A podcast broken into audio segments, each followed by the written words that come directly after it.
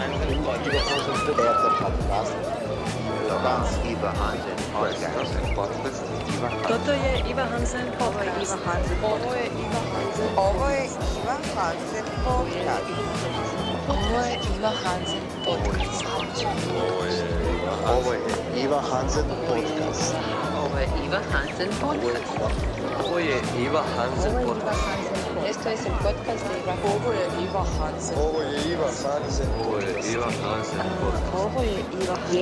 Hansen podcast. Ovo je Hansen C'est le podcast de Hansen. E, dobar dan, ja sam Iva Hansen, a ovo je Iva Hansen podcast. Sa mnom je danas Larisa Čišić. Tako E, je. to sam se brinula ti neću dobro prezime izgovoriti. Da ne bi bilo da te ne respektam, because I fucking adore you, girl. e sad, zašto je Larisa, zapravo kažem ko je sve Larisa, ti ćeš dodat ako, ako ovaj, sam nešto zaboravila, pa ćemo onda objasniti zašto je Larisa uh, ovdje danas. Larisa. Larisa. Č.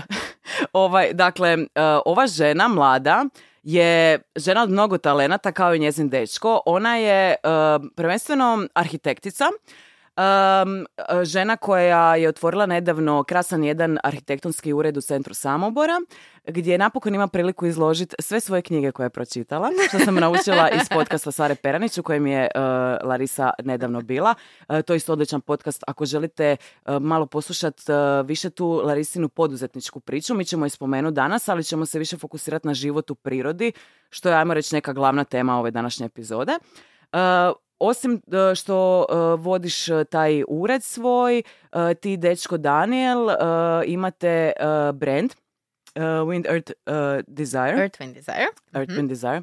Znači, uh, ako ja slučajno zvučim ne, ne, ovaj, nepripremljeno za ovaj podcast, to je, mo- to je moja ne, nesanica. Ti si E. najbolje pripremljena novinarka koja se onda dobro, onda dobro. Ali isto sam skužila da je uh, jako detrimental uh, jako se um, uh, detaljno fašistički držat nekakvih plana u ovom podcastu jer ispadnu na kraju uvijek jako emotivni nekakvi razgovori i onda tu zapravo ta nekakva konkretna pitanja iščeznu. Uh, da se vratim na to zašto si ovdje.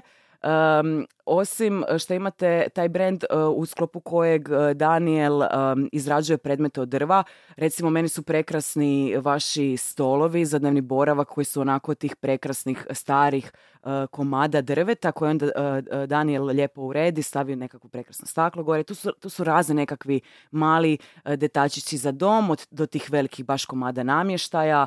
Um, uz to sve što, sve što radite, vi u biti pokušavate uh, pomoć ljudima da dožive taj stil života kakav vi imate. Dakle, preselili ste se uh, u kuću koja je prije bila vikendica, ona je u mjestu Rude pored Samobora, to je jedna onako preslatka kućica bila sam, koja uopće ne izgleda kao vikendica, ono, misliš kao zašto ljudi uopće žive u gradu ako mogu imati takve kuće i još bolje na selu i živjeti jeftinije i bolje, a opet su pol sata od Zagreba praktički.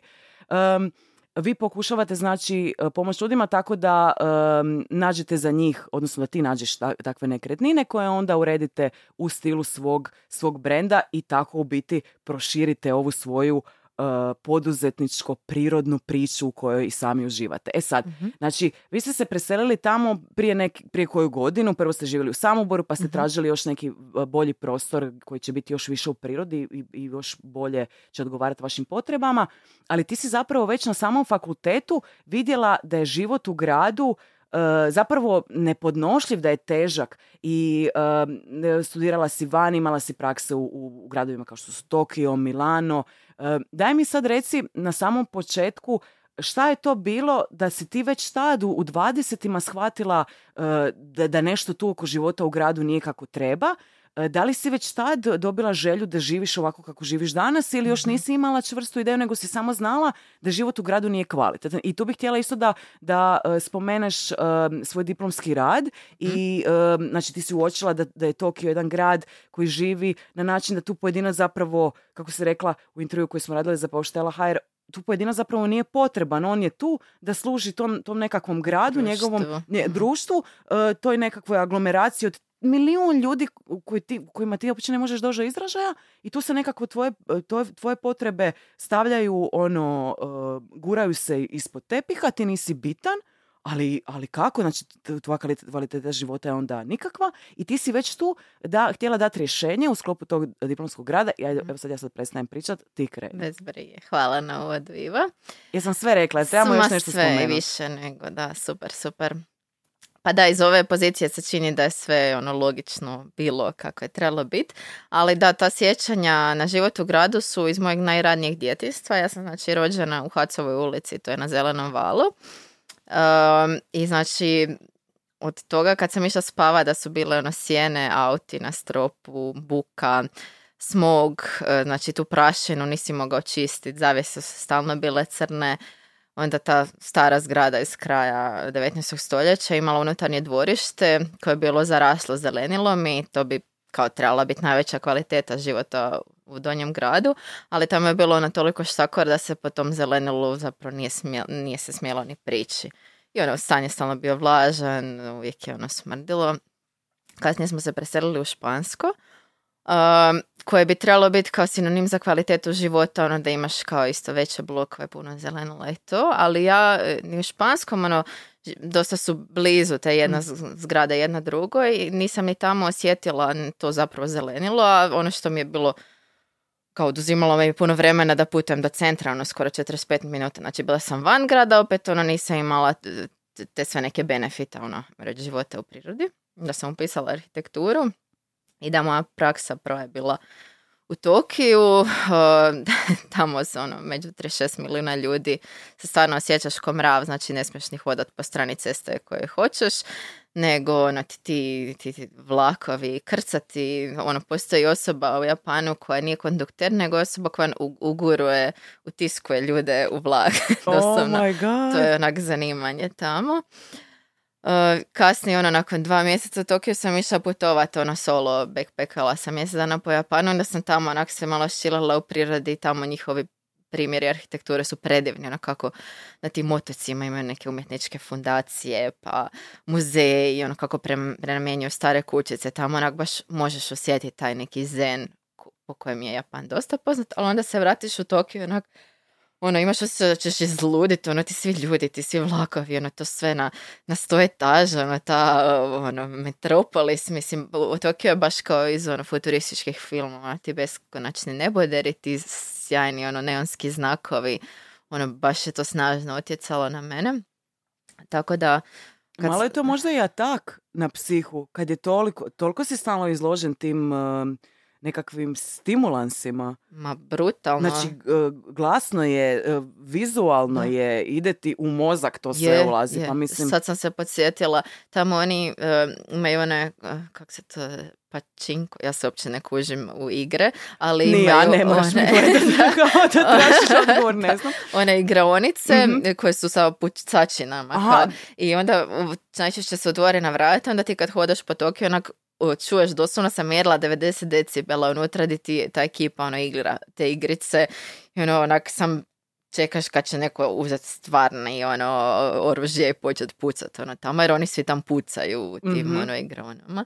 Tako da baš je ono za izluditi još ono to mobiteli virtualno ono vla- i da i proljeće kad sam ja bila tamo kreće sezona samobojstava jer je znači njima akademska godina kreće u proljeće nije kao kod nas na jesen tako da osim ovog lijepog e, cvjetanja, trešanja, kreće i sezona ono samobojstava.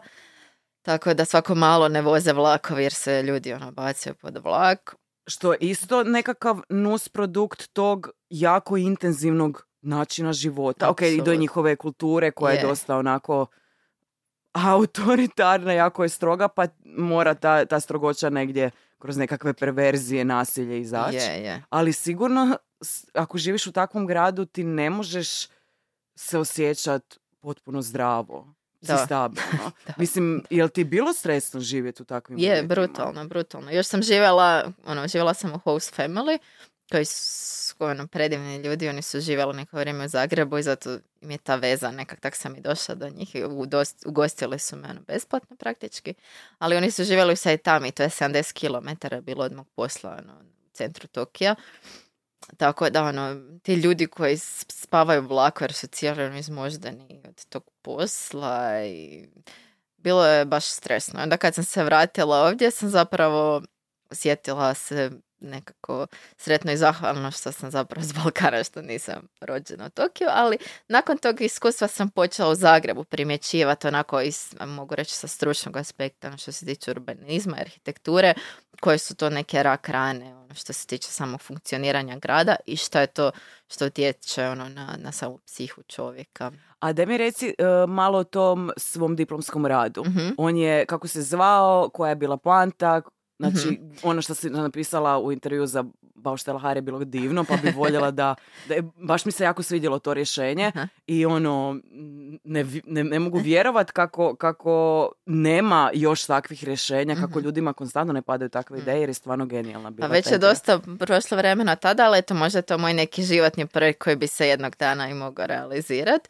Hvala ti, draga mi je da, Da, da ti jer se ono svidi. toliko je dobro. Nešto se meni svidio nego objektivno, da, jer mi svi žudimo za tim oazama mira u gradu. Zato idemo sjest u park, popit kavu, uzeti Mhm, da. coffee to go, na, ne znam, na Zrinjevac ili Mhm. negdje gdje, ili gore na Gornji grad, negdje di, di je mirnija. Nikad ne Mhm. želiš pit kavu ono u nekoj žiži, ako, ti- mislim, ok, uvijek je tako, nek- nekad se desi nekakav sastanak, moraš, Da. ali ako želiš nekakvu intimnu malo kavu, pa ideš u nekakve Na neko ljepše, na ljepše ono, mjesto. Dakle, mjesto. mislim da mi Da. od same kave pa do ne znam drugih potreba tražimo svejednom nekako intuitivno prostor gdje bi se mogli nekako smiriti. Mhm, ono. Tako da, evo, molim te.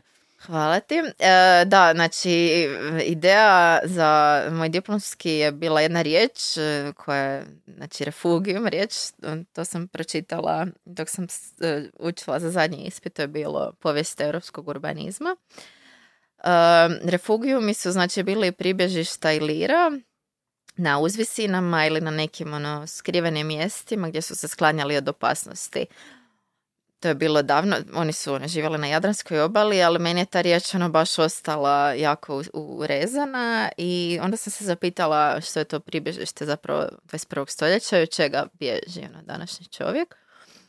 A, bilo je tu ono dosta istraživanja koncepta, nisam ni znala u početku šta ću točno raditi, ali imala sam super mentoricu, profesoricu Miju Rot. Ovoga, tako da ja, zapravo sam radila prvo jedno urbanističko istraživanje, kao što sam već spomenula, znači koji su to uzročnici stresa u gradu. Radila sam više mreža, to su bile ne znam, mreža prometa, gustoće stanovništva, buka, ne znam, pelud, e, alergije. e, Jednostavno sam preklopila ono za grad što je Mhm. to sve što može biti u gradu uzro- uzročnik stresa. I onda sam došla do toga, e, to su osim, znači izabrala sam deset točaka koje su osim toga što su bile, znači stresne u tom smislu urbanističkom, bile su i u, kako da kažem, nekoherentne. Znači, dogodio se neki urbanistički sraz, na primjer, nebodar naspram neke stare potleušice ili neki ono blok koji je u raspadnom stanju, a imao bi potencijala jer je blok, sama riječ kaže, znači ima to neko zaštićeno unutarnje dvorište.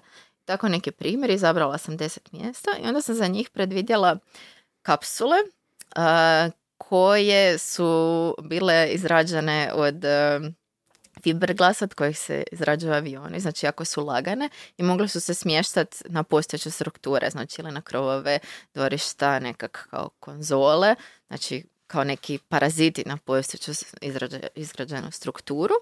I e, znači njihova funkcija je bila da su ono mjesta za opuštanje, znači e, yoga soba, slana soba, sauna, soba za meditaciju, soba za fizikalnu terapiju. Sve išlo u tom smjeru nekom preventivne zdravstvene zaštite, jer uopće se ništa u današnje društvo ne ulaže u preventivu, nego se ono, samo se liječete bolesti, ono, lijekovi, svi znamo kako to ide. Tako da to je bilo neko ulaganje u dobrobit društva. Ideja je bila da se nakon 10, 15, 20 godina promijeni memorija korištenja tog prostora, znači taj genius loci, da se ta, ta mala kapsula onda ukloni, zato što ljudi već u sebi bi onda imali tu memoriju da je to mjesto neko na mjesto za puštanje. I onda na tom mjestu bi se znači projektiralo ili neki veći park ili neki veći centar za preventivnu njegu. Nešto znači što će imati ono veći značaj za grad. Tako da to je kao nek, ideja bila nekog organskog rasta što je zapravo sasvim suprotno od toga kako se danas planiraju gradove znači uvijek je neka ono top-down struktura, znači urbanisti određuju ono, budućnost gradova, ne ide se ono bottom up, znači da se onako participativno uključi ljude. i To. Da, vas, da ih pitamo šta su vaše potrebe, Da, pa ajmo graditi po- prema tome, nego mi ćemo vam nametnut ka- kako bi vi trebali E, živjeti. Pa tako, nekako da, mislim ima, ima ona super primjera i akupunktura grada je, na primjer, jedan projekt gdje sam sudjelovala ono baš dugo, druge godine faksa, koji ono, gdje je bila baš to, znači malim intervencijama poboljšati kvalitetu života, ali to je i dalje ono, nije mainstream način planiranja. A mislim, ja gledam ono, kako ti tvoji profesori kad, kad su dobili taj diplomski, pa što nisu rekli idemo ovo napravi, gledajte kako je Sura dobro to zamislila. Nego oni su rekli, a super pet, dobro, diplomirala si gotovo. I, sta- i taj projekt je samo tako ostao. E, pa je, osto, U da, tvojoj glavi. ali nije to čak ni bilo tako glatko prošlo, mislim da dobila sam ja pet, ali nekim e, starim profesorima urbanizma je to bilo prerevolucionarno, tako da su ono jedan me čak optužio da sam lažirala podatke kao gustoći stanovništva i tako. Tako je bilo onako dosta, dosta kontroverzno, ali meni je to bilo nisam imala ništa protiv, jer sam se mogla žustro boriti jer sam stajala ono, apsolutno svim svojim bićem iza toga. Tako da, mislim, nekad je i dobro onako izazvati reakcije, nego samo proći. apsolutno. ono, Ali mislim, obično ono što prvo smatramo revolucionarnim Mhm. se pokaže kao nešto što nam je krucijalno, Mhm. što je baš potrebno našem društvu u tom trenutku. Tako da, ono, ko zna, 10-15 godina kasnije ti si, evo, gospođa arhitektica sa svojim uredom, di ti, je, di ti je granica. Tako da, u biti da, ne znači da taj projekt nikad neće zaživiti. Možda će se nekad uspjeti, nek- neko će imati nekakvog sluha da se to sprovede u djelu ili nešto e, slično, bar tako. E, kako je došlo do, do tog preseljenja u prirodu s Danielom. Znači, da li si ti već tad kad si bila u dvadesetima maštala da bi možda otišla negdje ili nisi, nego ti je to bilo kao fora samo kao ideja? E, ka- kako je došlo do toga da, da, da ste odlučili ipak otići? I bilo mi je, jako mi je slatko to, znači to je zapravo, vi ste bili na jednom dejtu, Mhm. na prvom dejtu koji se u- u- ubrzo kao pokazao kao i zadnji dejt jer ste vi na- već na tom dejtu odlučili da ćete vi biti zajedno, napraviti biznis, on će se preseliti iz Graca u Zagreb. Otprilike tako neko. E, Tako da zanima Da. me kako je došlo do te ideje da se preselite i isto taj moment di ti upoznaš nekog i ideš, idete kao zajedno promijeniti život, idemo ne, raditi nešto drugo, idemo živjeti negdje drugdje, a vi se zapravo ne znate. Isto me zanima šta ti je dalo um, uh, povjerenje u njega, šta, ti je, šta, šta je u tebi govorilo ovo je ispravno iako, uopće, iako ja ne znam ovog čovjeka. Ok. Pa dobro, nije baš jedan date bilo, iako je istina da nakon prvog date je meni poslao poruku, ono, we should start business together, jer, ono... Oh my Em, da, ja sam od uvijek htjela ono, razvijati neki svoj brand, jer u vrijeme kad je arhitektura ono, pretehnička, jako ono, puna biro- birokracija, je, ono, i dok sam studirala sam išla na ta neka startup natjecanja, uvijek mi je to bilo kao nešto gdje dodatno želim neke svoje, ono, ajmo reći, talente razviti, a on se uvijek bavio drvetom iza svoja četiri zida i nije to htio nikom pokazati jer je mislio da ono ne može se živjeti od toga, tako da u tom Aj, smislu... Aj, mislim, on je isto, uh, htjela sam ga predstaviti, on se mislim, reći Daniel je stolar, ali Daniel zapravo nije stolar, iako je sjajne radi stvari od drveta. Napravio mi recimo kuhinju koja je famozna Mm. u vašoj kući, puno je toga napravio u samoj kući, ali on je zapravo čovjek od više talenata. Pa mislim, on je ono kao nije službeno školovani umjetnik, ali on zapravo ono na taj neki full neobičan način ono vidi u svakom komadu šta bi mogao postati i sad je onak to nakon četiri godine što imamo brand onak stvarno postao onak full sofisticirani dizajn i oboje ono sudjelujemo u, u samom tom procesu izrade. Ali da, htjela sam reći, ajmo reći, prošlo nekih, ne znam, četiri, pet mjeseci kad smo se stvarno Mhm, mhm. preselili. Tako da A što je isto dosta brzo pa zapravo. je, je, je, da.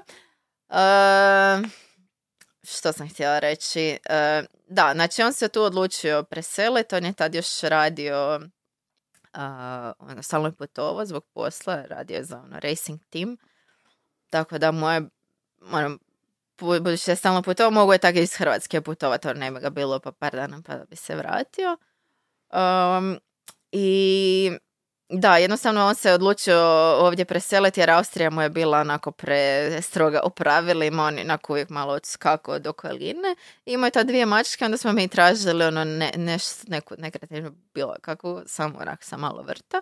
u Zagrebu tako nešto nismo mogli naći i onda ono, slučajno, mislim ništa nije slučajno, ali u Samoboru smo našli stan u prizemlju koji onako nam je odgovarao po svim kriterijima i malo, malo potkrovlja i cijena najma je bila povoljnija nego u Zagrebu i kad smo došli vidjeti taj stan smo shvatili da čovjek koji ga je iznajmljivo je imao radionu za drvo, znači ispod tog stana.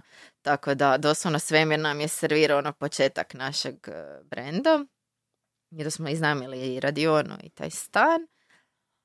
I da, tako je krenulo. Mislim, kasnije je bila korona, pa smo ono, oboje ostali bez posla.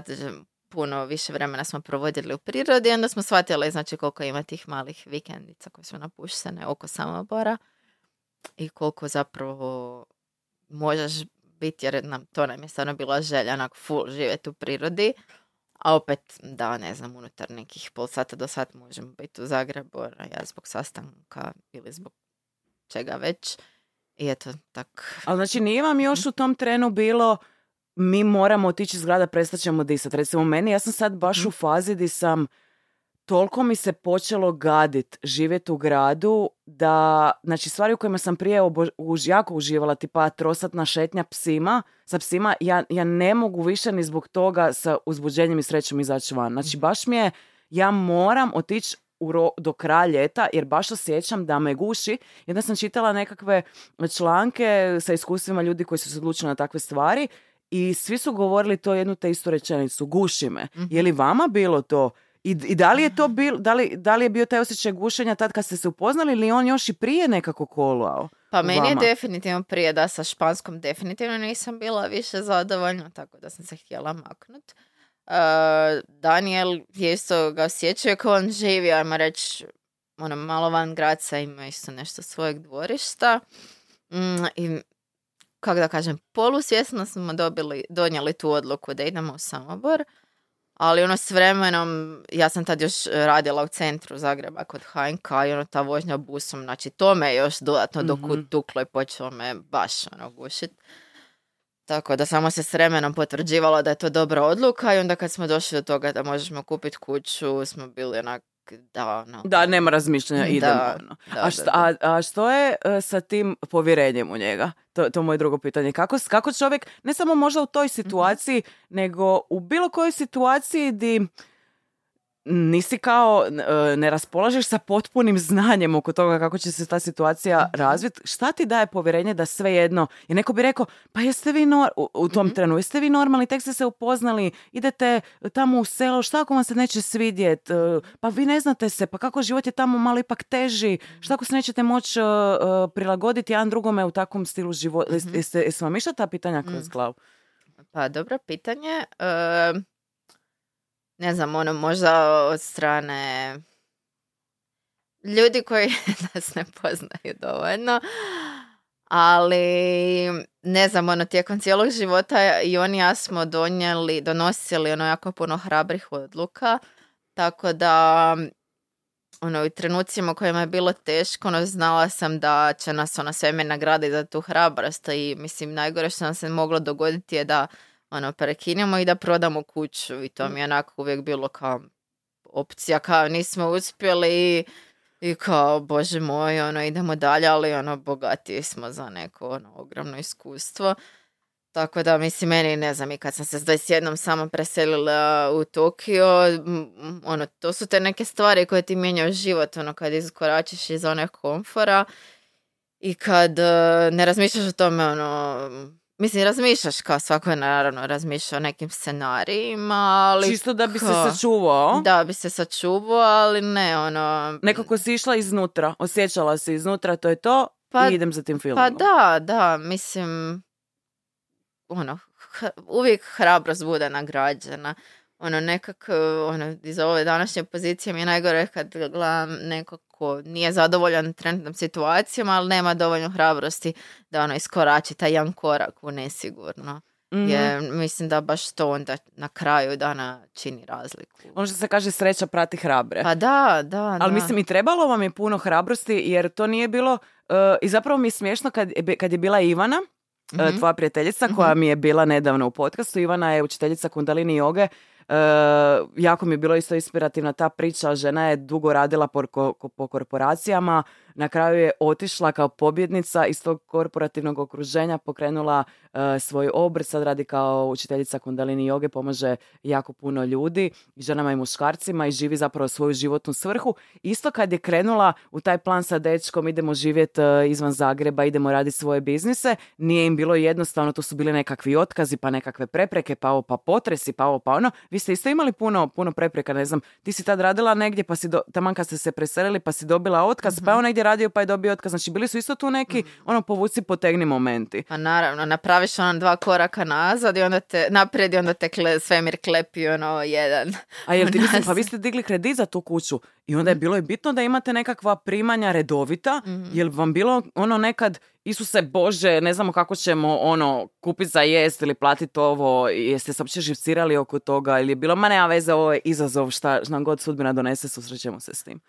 Uh, pa mislim da ono, bi- bilo izazovno od samog starta, ne znam, ono, mi smo tu kuću kupili tipa 15.11. i u stilu da uštedimo na renti ovog starog stana kojeg smo iznajmljivali smo mi kao prvog prvog ono otkazujemo stan i za mjesec i pol ćemo ono napraviti sve radove u kući. I mislim, to je ono bilo super na papiru. Dobro, imali smo i sreće, ja sam tada radila u ono građevinsko projektantskoj firmi, tako da su nam oni super uskočili što se tiče ovih baš grubih građevinskih radova, ali mislim, mi smo cijelu tu kuću skršili iznutra, sve nove instalacije, podno grijanje, neke zidove smo ono, srušili, neke dogradili.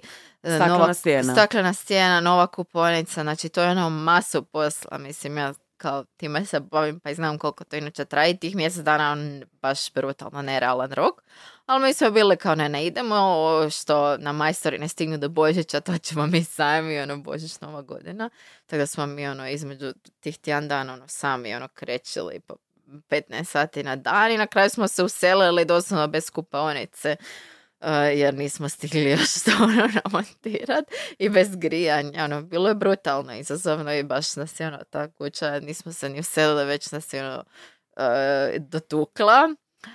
Ali Znači, u ona- samom startu. da, da. I kako ste onda tamo bez grijanja Ja. stiskali Pa se? dobro, imali smo, ajde, pećna drva, pa smo ne, Mhm. malo nešto drva, pa ajde.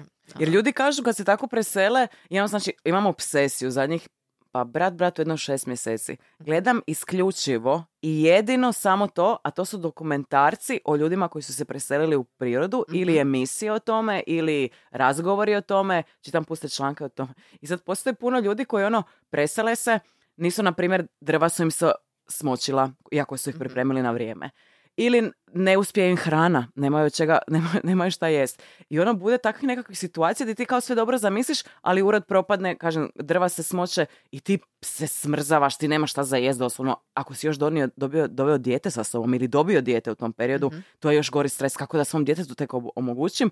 Jer bilo i vama takvih nekakvih situacija. Ali isto je zanimljivo, svi ti ljudi svejedno odluče ostati na toj zemlji i tek Da. nakon, čak, kažu nakon 4-5 godina da baš uistinu uživaju živjeti tamo. Mhm. Je li, je li vama bilo tako nekakvih stresova, ono, Isuse Bože, je li bila situacija kao šta smo si ovo Pa napravili? naravno, isto se, ono, poplavio nam je podrum bio, još, e, ono, nemamo, znači nismo spojeni na vodovod, tako da im- imamo ono, dvije cisterne gdje skupljamo kišnicu. To je onako isto većini ljudi bilo nezamislivo, ali meni je to bilo kao znala sam možda ono jedan, dva primjera obitelji koji tako žive, onda sam mislila pa uspjet ćemo i mi, valjda. Ali iz ove pozicije mi je predobro, zato što ono, baš često me ljudi pitaju sad ono, uh, za arhitektonske projekte koji su tako off-grid i ono sad mogu iz prve ruke reći kako je to i znam cijelu tehnologiju. Tako da mislim da i arhitekti trebaju biti tako ono, skloni eksperimentima Pa da, upravo si. na svojoj kući jer onda mislim možeš ljudima reći ono što funkcionira, što ne funkcionira. I to ti daje kredibilitet, Da. jer ako si ti to sama kao arhitektica prošla, znači Da. nije da sad ti meni prodaješ tu neke Da, fore, nego da. ti zaista meni govoriš kako je i kako se može to izbjeći. Da, da, da, da. da. Da, ma mislim svega je bilo od toga da nas ono snijeg zatrpa, ja imam ono, e, to se i ove zime dogodilo, sad smo skoro tri godine će biti tamo, e, snijeg nas je zatrpao i ono Daniel je prvo pokušao s autom neka holanci nešto iskopalo patom, bla, bla, bla, ali ono, kad ne ide, ne ide, jednostavno je previsok bio snijeg i ja, bože moj, mislim, moram biti u Zagrebu na sastanku, idem, ono, bukla sam gojze, išla se spustiti niz planinu i na bus i došla sam na sastanak. Mislim, krenula sam dva sata ranije, ali sam stigla. A jel ti bude u tim trenucima kao malo i živčanoća i kao ta neka snaga I'm gonna do it i, i malo se kao zbediraš, ali si zapravo opet i super sretna jer ipak na kraju dana dolaziš tu u tu svoju šarmantnu kućicu sa svojim Da, muškarcem. Isusa, ne bi Znači, se nikad vratila. Ipak kao ono. naživciraš se nekad i Da. bude ti teško, bude vam teško, ali s obzirom na ono što dobivaš, ti bude kao ok, nema da, veze. Da, da, A i da. tu je taj valjda osjećaj odgovornosti. Ja preuzimam odgovornost za ovu svoju životnu odluku. Da, Znam da će mi nekad auto zapes, da će nekad, e, ne znam, nešto poći po krivu, ali ja ostajem pri tome. Apsolutno. Znači, ipak ono što ste dobili je neprocjenjivo s obzirom na te neke. A š- apsolutno. šta bi rekla, što je najveće, najve, najveći neki dar takvog života tamo. I recimo puno ljudi Mhm. kaže, e, parovi pogotovo koji su se odselili da ih je to jako zbližilo, da i ne samo i, e, on, ona i on, Mhm. nego i ljudi okolo njih. Jer Mhm. ipak u Zagrebu tu smo nekako distancirani od susjeda, tamo ti je susjed prvi ti može doslovno spasiti život. je. Tako da što je, što je najviše što, si dobi, što ste dobili od toga, što ti prvo pada na pamet i, i koliko je to utjecalo na, na- na dinamiku vašeg odnosa? E, ma taj mir, ono, definitivno. To kad se ujutro probudiš i ono, ptičice ti pjevaju i kada ono možeš e, udahnuti. Mislim, meni sam taj pogled, ja sam užasno vizualan tip, tako da pogled ono, na staklenu stijenu me ono brutalno umiruje i gdje god sam živjela do sada u životu uvijek mi je taj neki pogled ono, na van bio najvažniji, da mi je lijepo interijer i eksterijer, da Mhm. ono što gledam da me onako smiruje. Tako da nema smoga, nema ono buke, nema uh, sjene auta na stropu, sve ono što sam ono imala u djetinstvu. A što se tiče nas dvoje, uh, pa da, mislim, zna, ono, znala sam se posvađat naravno sto puta oko tih nekih stresova koje je ono, kuća proizrokovala, ali ono na kraju dana kad se podvuče linija toliko smo toga prošli skupa da je to onak predivno. I opet vas povezuje Da, to da, iskustvo, da. da, da, Ali da. vidiš, to je isto zanimljivo to uh, kad si rekla da si živjela u, u, u centru Zagreba Mhm. i mi smo skloni, pogotovo Zagrebčani, uh, glorificirat život u centru, taj cijeli centar i to. Uh, imam prijatelja koji, kojima je ispod časti uopće živjeti igdje, osim u centru Zagreba. Uh, a sad ti kao neko koji je došao iz centra si spoznala da je kvalitetnije živjeti u, u, rudama. u rudama. Ka- kako, kako, kako sad to objašnjavaš? Da li, da li oni koji e, toliko cijene taj centar Zagreba, da li su oni ipak malo u krivu ili je to čisto stvari interesa, odabira? Pa, kažem, tijekom mog djetinstva e, nije ono taj centar bio tako kao ni hipsterski, ni ono neki možda Cool. kao stvar dio. prestiža, Ah. da. Ili ne znam, ili sam ja možda bila premlada, nemam pojma. Ali ono, u vrtiću, ono, svi su imali problema s tim, onom, tom starom gradnjom i sličnim problemima koje sam navela.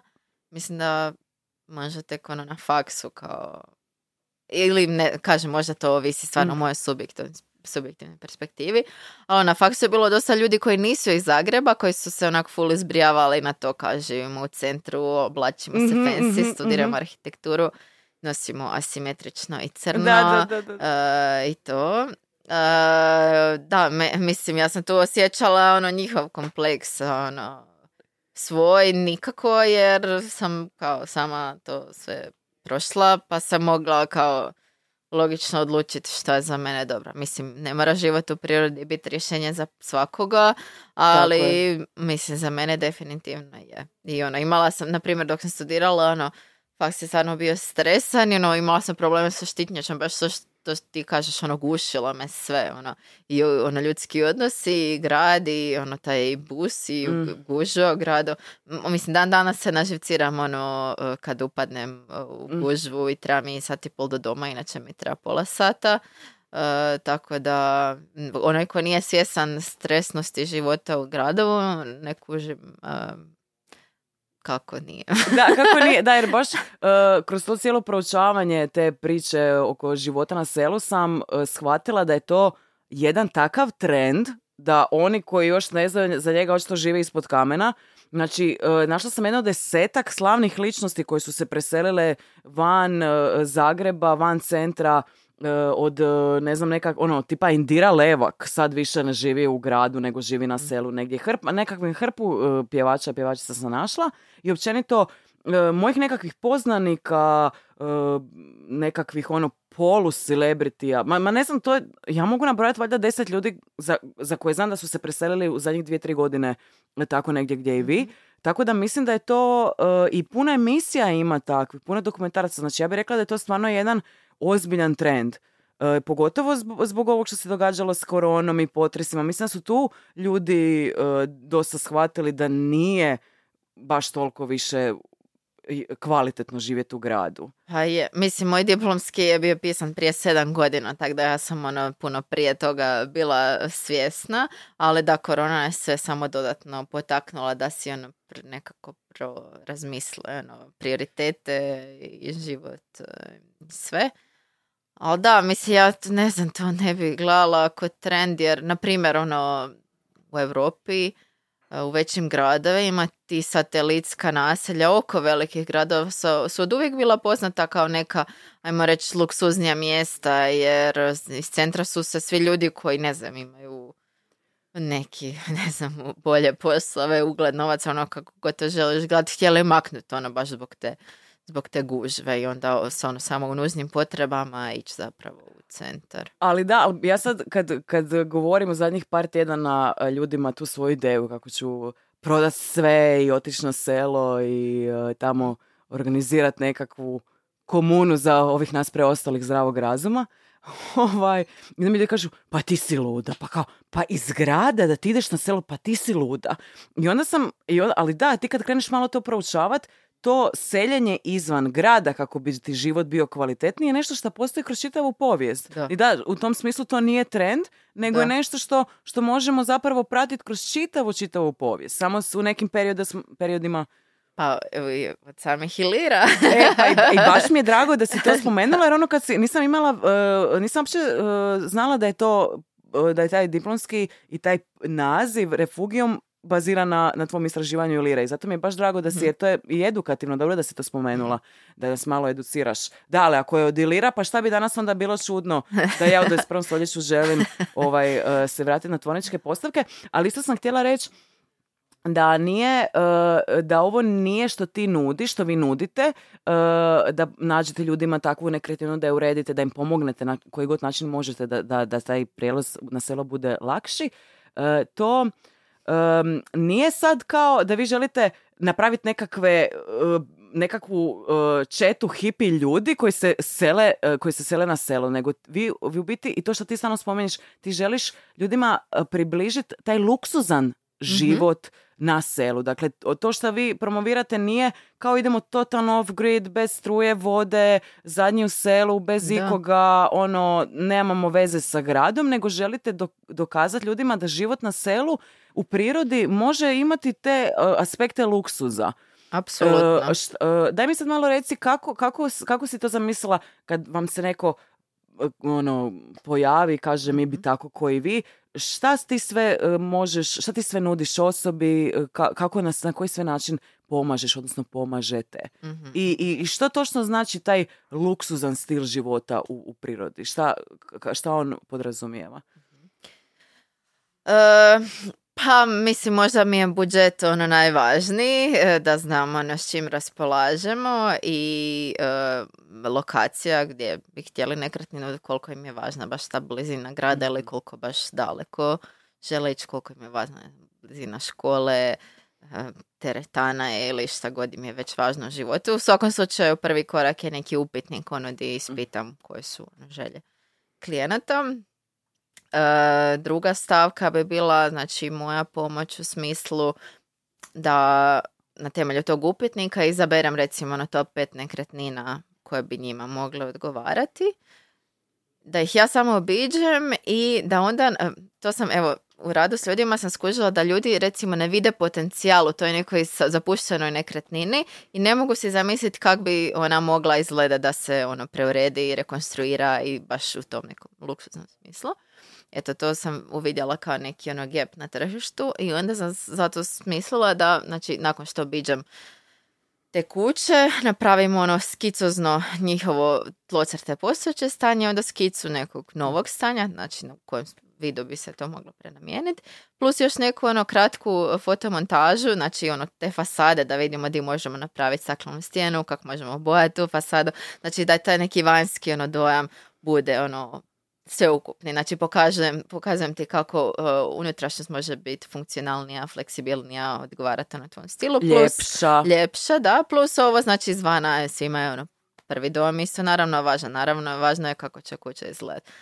Tako da ono, u tom smislu za, o, o broju nekretnina ono koliko želiš i ok, ako se odluče za jednu, onda stvarno ono pristupamo razradi projekta.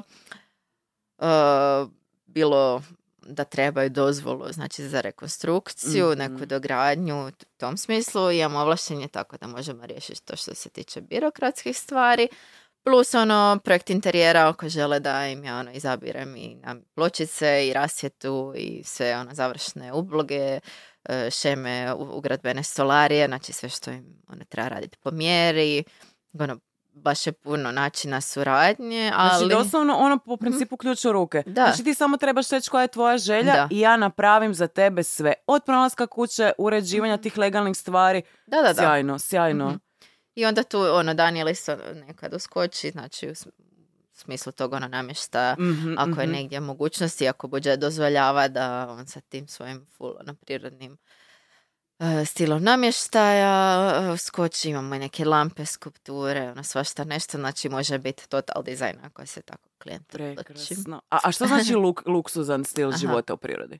Luksuzan stil. Pa mislim, luksuz je za svakog nešto drugo, ali za mene luksuzan interijer, recimo, ono, stilski, dorađen interijer koji nema ono posvuda ono, pretrpane stvari. Naprimjer, ako listaš ono po oglasniku, ja se ono uvijek zapitam kako ljudi ono, bar nisu mogli pospremiti malo za E, to fotkanje. Da, ono. da, to, to, mi je, to me boli, jako me Da, boli to i, i baš ono nije, ne razumijem. I pričala Da. sam sa puno žena koje se bave interijerima, koje neumorno uh, uh, ponavljaju uh, onim svojim klijentima, onima koji žele prodati ili iznajmiti nekretninu, vi morate napraviti dobre fotke. Znači, ne moraju to biti ne znam šta kakve fotke, ali makni one čarape, ono prljavo spoda, ovo potrgano, mislim, Da, meni je to suludo da ljudi i dalje, kako će onda onaj koji kupuje imat viziju Da. ako, da. mislim, Da, mislim, kažem, ono š- čim se ja bavim je da, ono, prostor bude ugodan, bit skup, funkcionalan. Da, ne, nego ne. ugodan. Da, luksuz nije ono skup, na primjer, ta naša staklena stijena je ono izrađena od bijelog PVC ono okvira, to znači nije skupo, ali kad vidiš tamo, dođeš tamo je onako super. E, ali upravo sam htjela Aha. spomenut e, tu staklenu stijenu, jer kad sam došla kod vas i stala ispred nje, Mhm. ona je baš daje brutalan feeling, brutalan doživljaj. I onda si mi ti rekla, ali ovo ti je staklena stijena u jednom komadu i zato smo prošli Da. jeftinije. Tipa platili ste tisuću kuna, da, e, 2000, dvije tisuće nešto, kuna da. umjesto ne znam deset koliko bi Da. koštala da, je, da, Da. se otvara. I da, Da. u biti se može kroz takve nekakve trikove Mhm. postići da nešto izgleda luksuzno, jer tad, znači, ti stojiš tamo u vašem Mhm. dnevnom boravku i ti ono imaš tako prekrasan pogled da to, je- to je sam već Mm. luksus. Je, pa mislim, Ali to da. su to, to neke stvari koje ti, no, ono, neko ko se time ba- ne bavi, možda ne može shvatiti.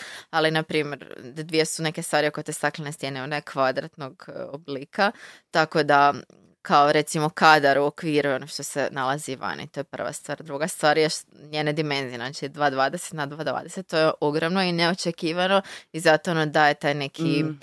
Posebni dojam, ajmo Mhm, tako reći, u mhm. odnosu na sve staklene stijene koje vidiš ili ono balkonska vrata koja su jako malih dimenzija koja se ono otvaraju na duplo. To je ono neki standard na koji su sve navikli. I treća stvar je recimo parapet. Taj parapet je komad zida koji ide od eh, poda do neke visine od 90 ili 100 cm, što je neki ono standard kako se izrađuju prozori. Mi smo recimo srušili taj Mhm. parapet, znači konkretno staklena stijena ide od poda do 2,20 Mhm. u visinu, išla je znači do betonskog nadvoja, znači statiku nismo narušili, tako da ono, bez tog komada zida koji ti inače nekako ograničava pogled na van, se ono baš puno proširio dojam tog boravka i prozor više nije izgledao kao neki mali ono sitni prozor, Mhm. već ono kao ne, nešto luksuzno, ako to tako zovemo. Mm, a Znači- daj mi sam još reci Mhm. što se tiče um, uh, stila života, da li ti ljudi žele kao obično da imaju i struju i vodu i sve moguće ili neko baš želi, ne znam, kuću samo s, bu- s bunarom, uh, solarne panele, recimo pričali smo kod solarnih panela, uh, uh, to isto treba možda naglasiti da um, kad kupiš solarne panele to ti neće, potro- to ti neće uh, cijelu potrošnju struje obuhvatiti. Znači treba isto ipak paziti da kao imaš, Mhm. ka- šta recimo s tim solarnim panelima, Da. daj objasni. Znači, Mhm. on, to si mi objašnjavala da uh, u solar, solarni paneli ovi kontinentalni manje proizvode uh, s- uh, struje nego ovi na moru jer imaju više svjetla. Da, da, da. Znači, da li, da li te neke off-grid uh, ono, mogućnosti da, Varijante. da li, koliko su one dobre, koliko treba ići za njima. Jer ja sam si mislila, mi ćemo kupiti kuću, stavit ćemo solarne panele i više nikad nećemo plaćati struju. Ali to nije tako. Da, e, znači neka standardna varijanta tih solarnih panela je e, kad već ljudi imaju postojeći priključak struje i onda trebaju promijeniti brojilo znači iz statusa e, potrošača u status proizvođača.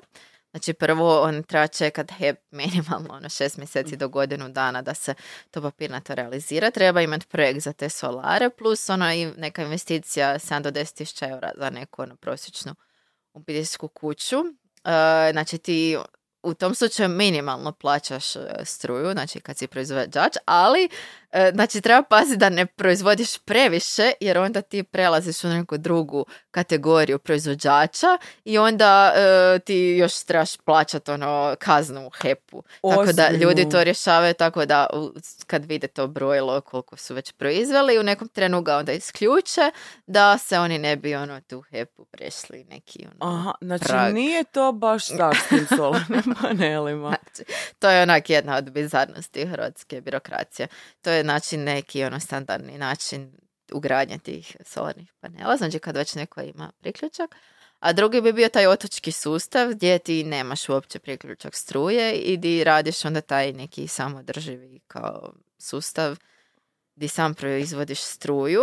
I sad konkretno u kontinentalnoj Hrvatskoj e,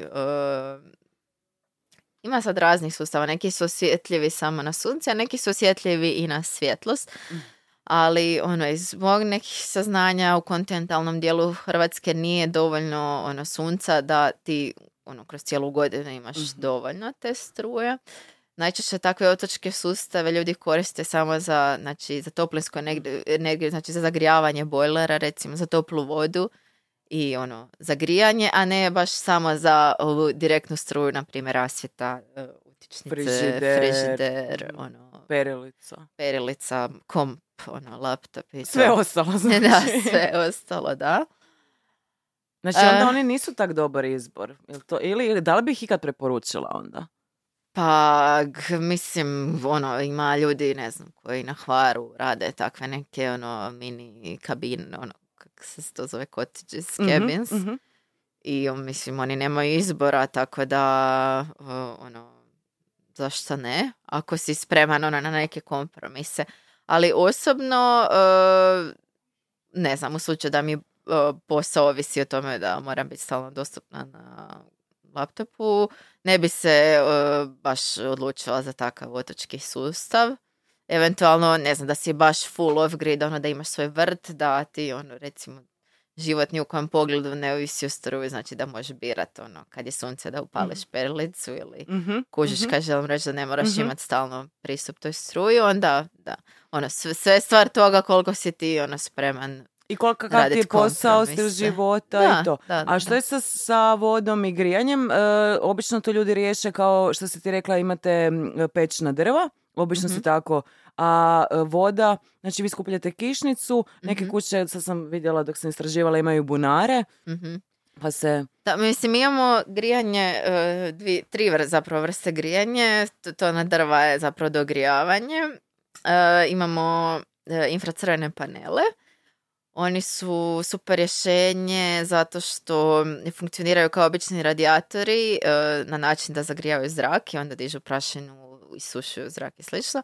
Već oni po principu sunca zagrijavaju predmete, na primjer zagrijavaju ono, stolicu, tepih, Mm. pod i slično i jako brzo zagriju prostor. Troše recimo manje struje od onih nordijskih radijatora, ali dosta su, ajmo reći, učinkoviti. E, Plus imamo podno grijanje na struju, to, e, to je, znači nije, ne može biti glavni izvor e, grijanja, već se isto služi za dogrijavanje, znači da ti kad bo staneš na pod da ti ono bude ugodnije i mi ih to imamo ispred kauča, znači u dnevnom boravku i u kupaonici, tako da to... Najbitnija mjesta. Pa da, da, da. To su ono, te mrežice koje se kupuju ono, u gotovim rolama i onda se ispod završne podne obloge samo ono, postave i onda imaju termostat i tako se regulira temperatura. To što se tiče grijanja. Što se tiče vode, e, da, mi skupljamo znači kišnicu. Jednom u ove tri godine nam se dogodilo da je isušio, da je presušila cisterna i to na ljeto prije dvije godine i tad smo to tako riješili da smo zvali vatrogasce koji su ono, u jednom dolasku koji košta ne znam 300 kuna su napunili te cisterne i tako smo se riješili za idućih mjesec dana i pa kasnije Eto. pala kiša i to Znači to. svaki problem koji se i desi, Da. postoji No rješenje. big deal, E, da. ali da li možemo reći da su vam ipak onda e, malo se smi- smanjili troškovi e, stanovanja, iako zapravo koristite i dalje o, ono Ma struju, ipak su, ipak su kao režije, možemo reći da su ipak malo jeftinije. Pa da, znači mi plaćamo samo struju, znači mi vodu ne plaćamo, voda je kišnica. Da, grijanje je ovo, da, je opet na... grijanje na struju, drva, ono nekad Daniel skupi, nekad dok je malo kupimo drva od susjeda, koji nam onak for free ono, doveze.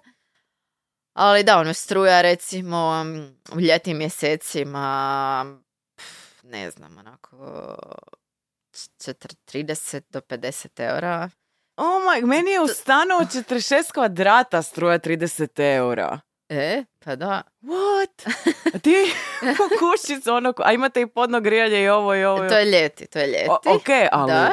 A zimi nam je struja nekih e, 200, manje od 200, 150 eura do 200. Ajde, 200 je možda prvi mjesec koji je ono najhladniji. Ok, I'm leaving. Tako da su to sve režije koje mi zapravo plaćamo. Odlično. I još vam je kvaliteta života bolja. Morat ćemo lagano privoditi ovo kraju. Daj mi samo još reci, e, e, što se tiče ovih ljudi kao ja koji, koji tek e, kreću Ljudi kao ja. priču. ovaj, što, šta, šta na šta trebamo paziti kad, na šta, treba, šta trebamo gledati jer ja sam svjesna toga da ja to tako malo naivno ja ću živjeti sa svojim malim, s našim psima u našoj kućici, tamo na zadnjoj kućici u šumi, bla, bla, bla, bit će to sve krasno kao u bajci. Naravno, bit će, bit će nekakvi izazovi. Na šta treba čovjek biti spreman? E da, prije toga, e, što je sa financijama? Na, koliko, lju- ko, ko si to može priuštiti? Koliko, koliko, na koliko para moramo biti spremni iz, izdvojiti da bi se tako negdje preselili? Kako se uopće kreću cijene tih kuća? Ok. Jer ja sam vidjela ono, ne znam, e, isti tip kuće, nekakva poluраspadajuća kućica se neko prodaje za 15.000 eura, a neko ono kućicu u mrvicu u boljem stanju prodaje za 50.000 eura. Da. E, Ajde, prvo prvi dio pitanja, ovaj drugi dio pitanja je teži. Na što treba paziti?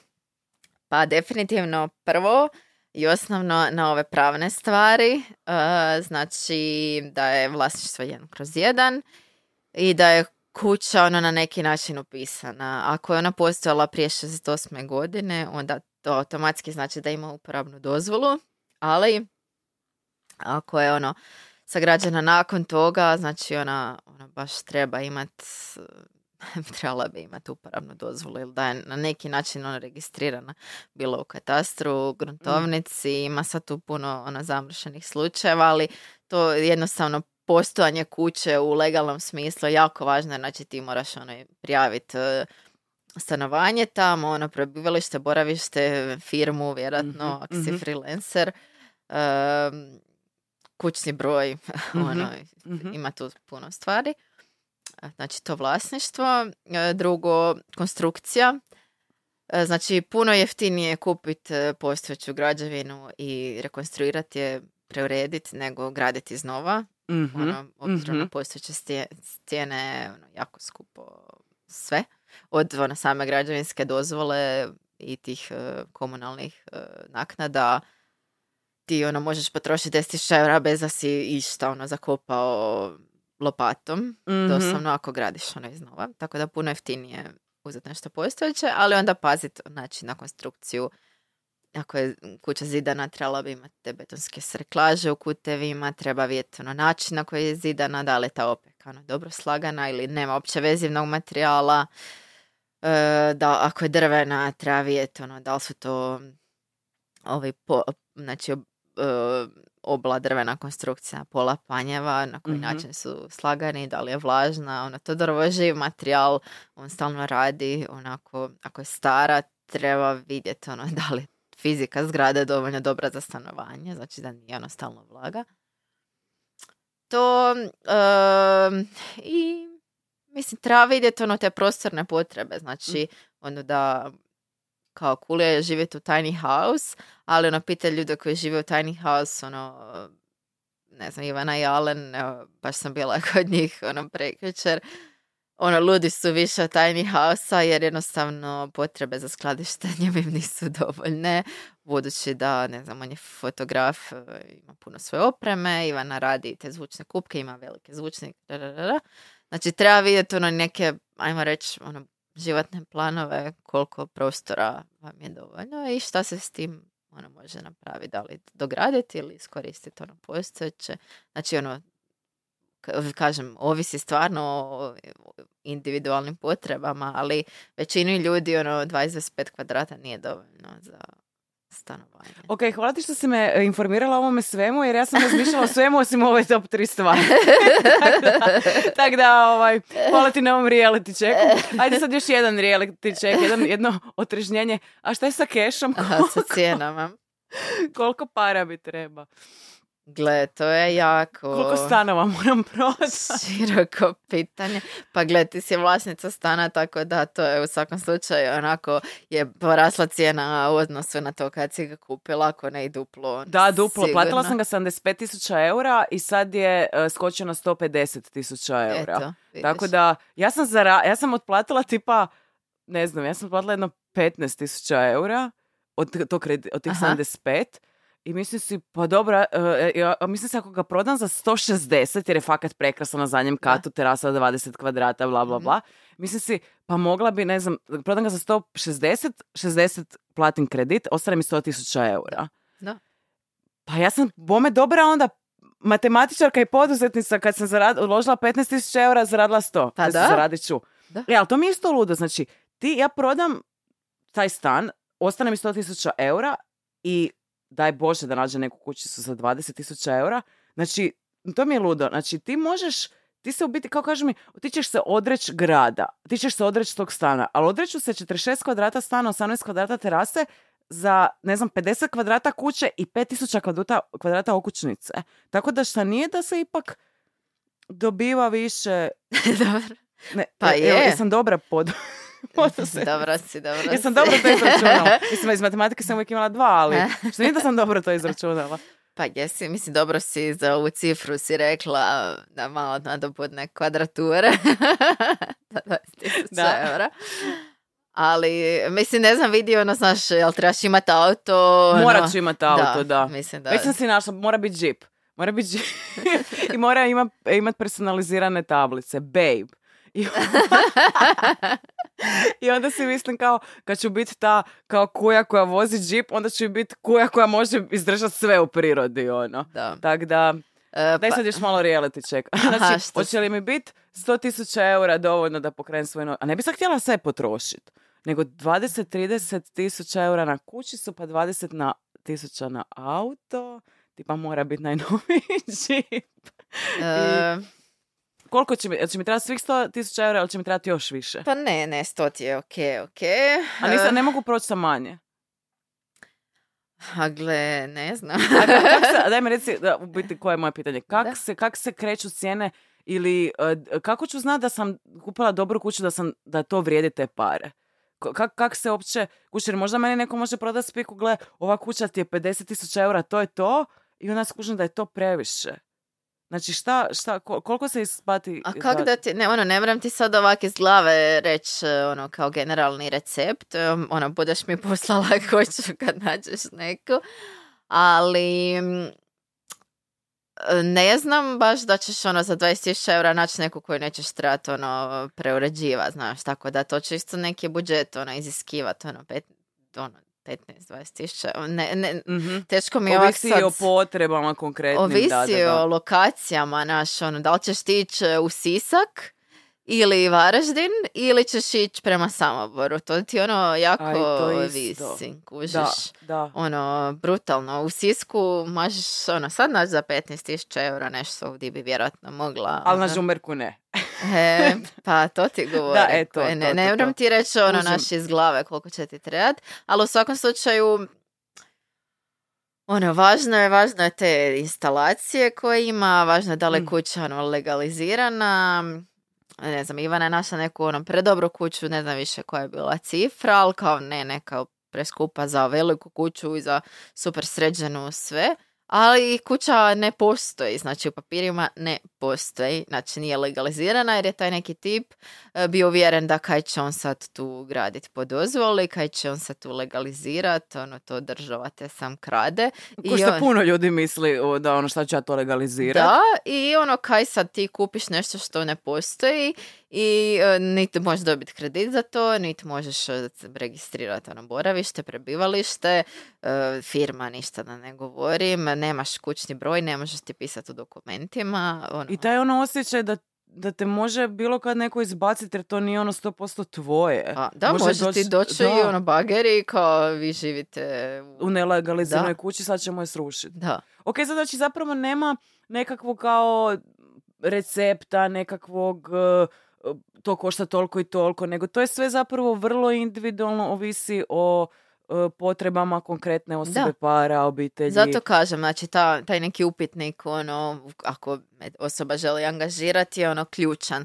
Ali da, baš ono to što ti kažem, ako ćeš ono, ići full off grid, biti ono skroz neovisna o društvu, onda možeš proći ono.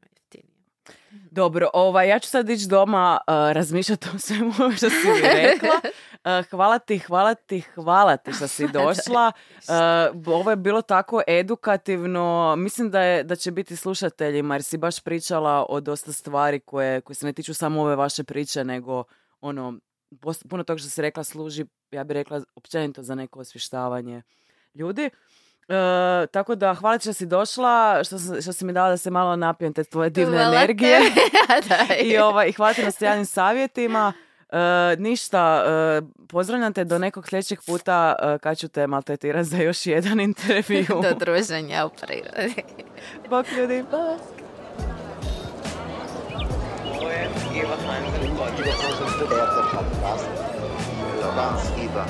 Ovo je Podcast. Podcast. Toto je Iva Hansen podcast. Ovo je Iva Hansen. Ovo je Iva Hansen podcast. Ovo je Iva Hansen podcast. Ovo je Iva Hansen podcast. Ovo je Iva Hansen podcast. Ovo je Iva Hansen podcast. Podcast